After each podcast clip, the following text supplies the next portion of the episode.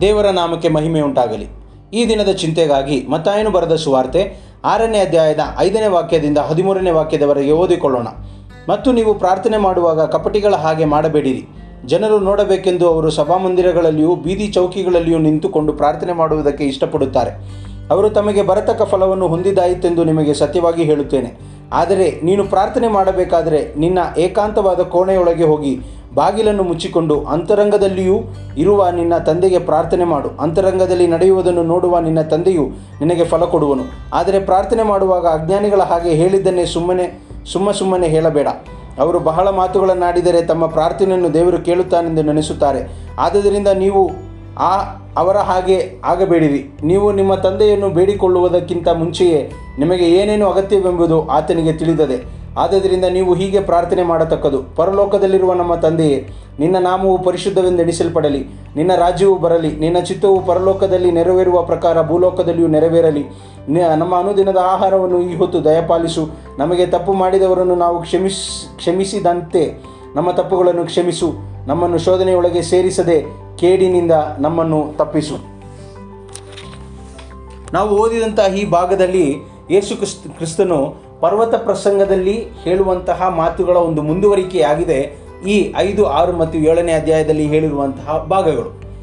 ಆರನೇ ಅಧ್ಯಾಯದಲ್ಲಿ ಪ್ರತ್ಯೇಕವಾಗಿ ಐದೇ, ಐದನೇ ವಾಕ್ಯದಿಂದ ಹದಿನೈದನೇ ವಾಕ್ಯದವರೆಗೆ ಯೇಸು ಕ್ರಿಸ್ತನು ಅಲ್ಲಿ ಪ್ರಾರ್ಥನೆಯ ಬಗ್ಗೆ ಹೇಳುತ್ತಿದ್ದಾನೆ. ನಮ್ಮ ಜೀವನದಲ್ಲಿ ಪ್ರಾರ್ಥನೆ ಬಹು ಮುಖ್ಯವಾದಂತಹ ಒಂದು ವಿಷಯವಾಗಿದೆ.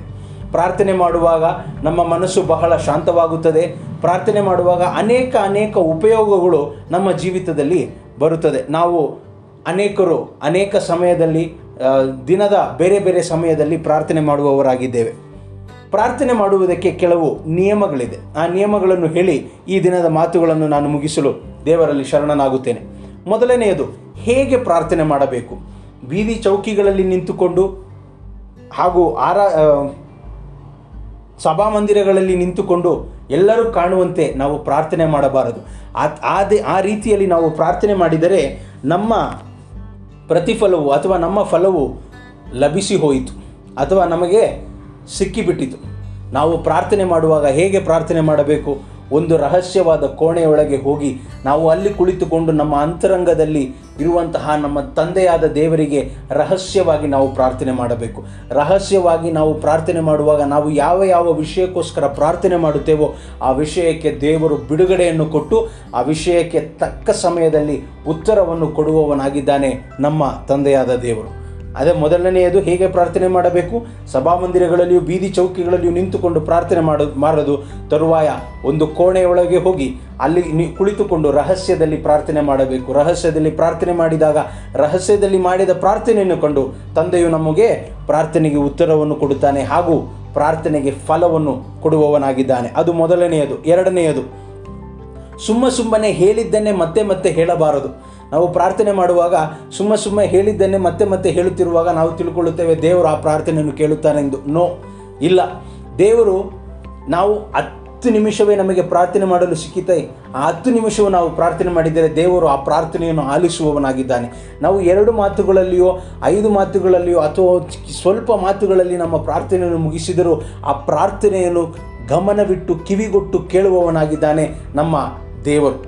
ನಾವು ಅದಕ್ಕೆ ಸುಮ್ಮ ಸುಮ್ಮನೆ ಹೇಳಿದ್ದನ್ನೇ ಮತ್ತೆ ಮತ್ತೆ ಹೇಳುತ್ತಿದ್ದರೆ ಅದು ಅದು ಅಜ್ಞಾನಿಗಳು, ಅಜ್ಞಾನಿಗಳ ಒಂದು ಪ್ರಾರ್ಥನೆ ಆಗು ಆಗಿಬಿಡುತ್ತದೆ.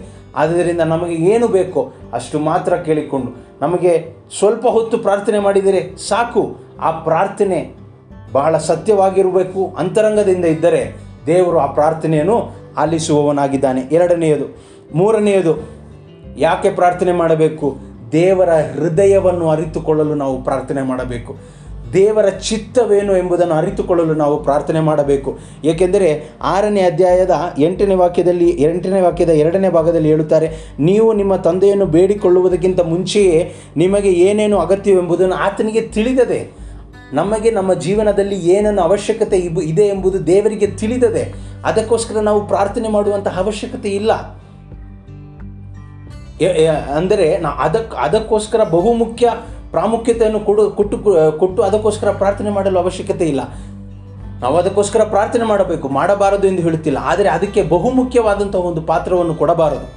ನಾವು ದೇವರ ಹೃದಯವನ್ನು ಅರಿತುಕೊಳ್ಳಲು ದೇವರ ಚಿತ್ತವನ್ನು ಅರಿತುಕೊಳ್ಳಲು ನಾವು ಪ್ರಾರ್ಥನೆ ಮಾಡಬೇಕು.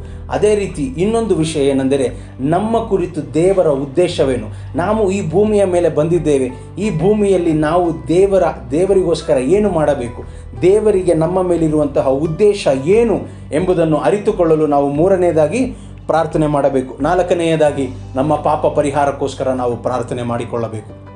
ನಾವು ಅನುದಿನವೂ, ಎಲ್ಲ ದಿನವೂ ತನ್ನ ನಿಲು ನಿಲುವಂಗಿಯನ್ನು ಕುರಿಮರಿಯ ರಕ್ತದಲ್ಲಿ ತೊಳೆದುಕೊಳ್ಳುವ ಭಾಗ್ಯವಂತನು ಎಂಬ ಎಂಬ ಎಂದು ಸತ್ಯವೇದದಲ್ಲಿ ಬರೆದಿರುವ ರೀತಿಯಲ್ಲಿ ಎಲ್ಲ ದಿನವೂ ನಾವು ಆಚೆ ಹೋಗುತ್ತೇವೆ, ನಾವು ಕೆಲಸಕ್ಕೆ ಹೋಗುತ್ತೇವೆ. ನಮ್ಮ ಕಣ್ಣಿನಿಂದ, ನಮ್ಮ ಕಿವಿಗಳಿಂದ, ನಮ್ಮ ಬಾಯಿಯಿಂದ ನಾವು ನಮ್ಮ ಒಡನಾಟದಲ್ಲಿ, ನಮ್ಮ ನಡವಳಿಕೆಗಳಲ್ಲಿ ದೇವರಿಗೆ ಇಷ್ಟವಿಲ್ಲದಂತಹ ಕಾರ್ಯಗಳು ಬಂದಿರುತ್ತದೆ. ನಾವು ಮನುಷ್ಯರು, ನಾವೆಲ್ಲರೂ ಮನುಷ್ಯರು. ನಾವು ಬಿದ್ದೇ ಬೀಳುತ್ತೇವೆ, ನಾವು ಪಾಪ ಮಾಡಿಯೇ ಮಾಡುತ್ತೇವೆ. ಸಾಯಂಕಾಲ ಬರುವಾಗ ಕೆಲವರು ಪ್ರಾರ್ಥನೆ ಮಾಡಿದ್ದನ್ನು ಕೇಳಿದ್ದೇನೆ.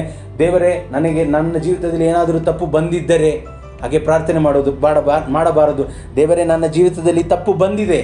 ನೀನು ನನ್ನನ್ನು ಕ್ಷಮಿಸು ಎಂದು ಪ್ರಾರ್ಥನೆ ಮಾಡಿದಾಗ ನಮ್ಮ ಪಾಪ ಕ್ಷಮಾಪಣೆ ಅನುದಿನವೂ ನಡೆದರೆ, ಅನುದಿನವೂ ನಮ್ಮ ನಿಲುವಂಗಿಯನ್ನು ಕುರಿಮರಿಯ ರಕ್ತದಲ್ಲಿ ನಾವು ತೊಳೆಯುತ್ತಿದ್ದರೆ, ನಮ್ಮ ಕರ್ತನ ಎರಡನೇ ಬರೋಣಕ್ಕೆ ನಾವು ಸಿದ್ಧರಾಗಿದ್ದೇವೆ, ಸಿದ್ಧರಾಗುತ್ತಾ ಇರುತ್ತೇವೆ. ದಿನ ದಿನ, ದಿನೇ ದಿನೇ ಸಿದ್ಧರಾಗುತ್ತಾ ಇದ್ದರೆ ಕರ್ತನು ಬರುವ ಸಮಯದಲ್ಲಿ ನಮಗೆ ಪರಲೋಕಕ್ಕೆ ಹೋಗಬಹುದು. ಅದು ನಾಲ್ಕನೇ ವಿಷಯ.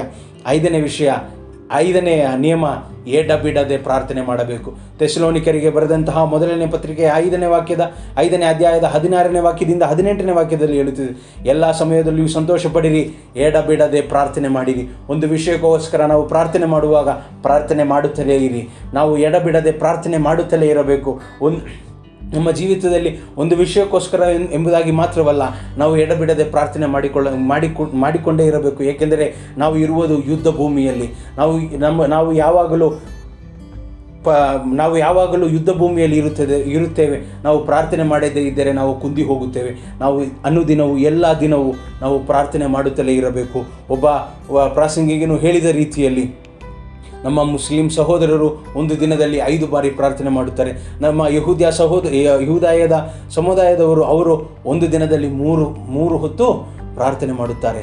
ನಾವು ಎಷ್ಟು ಹೊತ್ತು ಪ್ರಾರ್ಥನೆ ಮಾಡುತ್ತಿದ್ದೇವೆ? ನಮ್ಮನ್ನೇ ನಾವು ಸ್ವಯವಾಗಿ ಶೋಧನೆ ಮಾಡಿಕೊಳ್ಳೋಣ. ನಮಗೆ ಹೇಳಿಕೊಳ್ಳೋಣ, ಎಡಬಿಡದೆ ಪ್ರಾರ್ಥನೆ ಮಾಡಲು.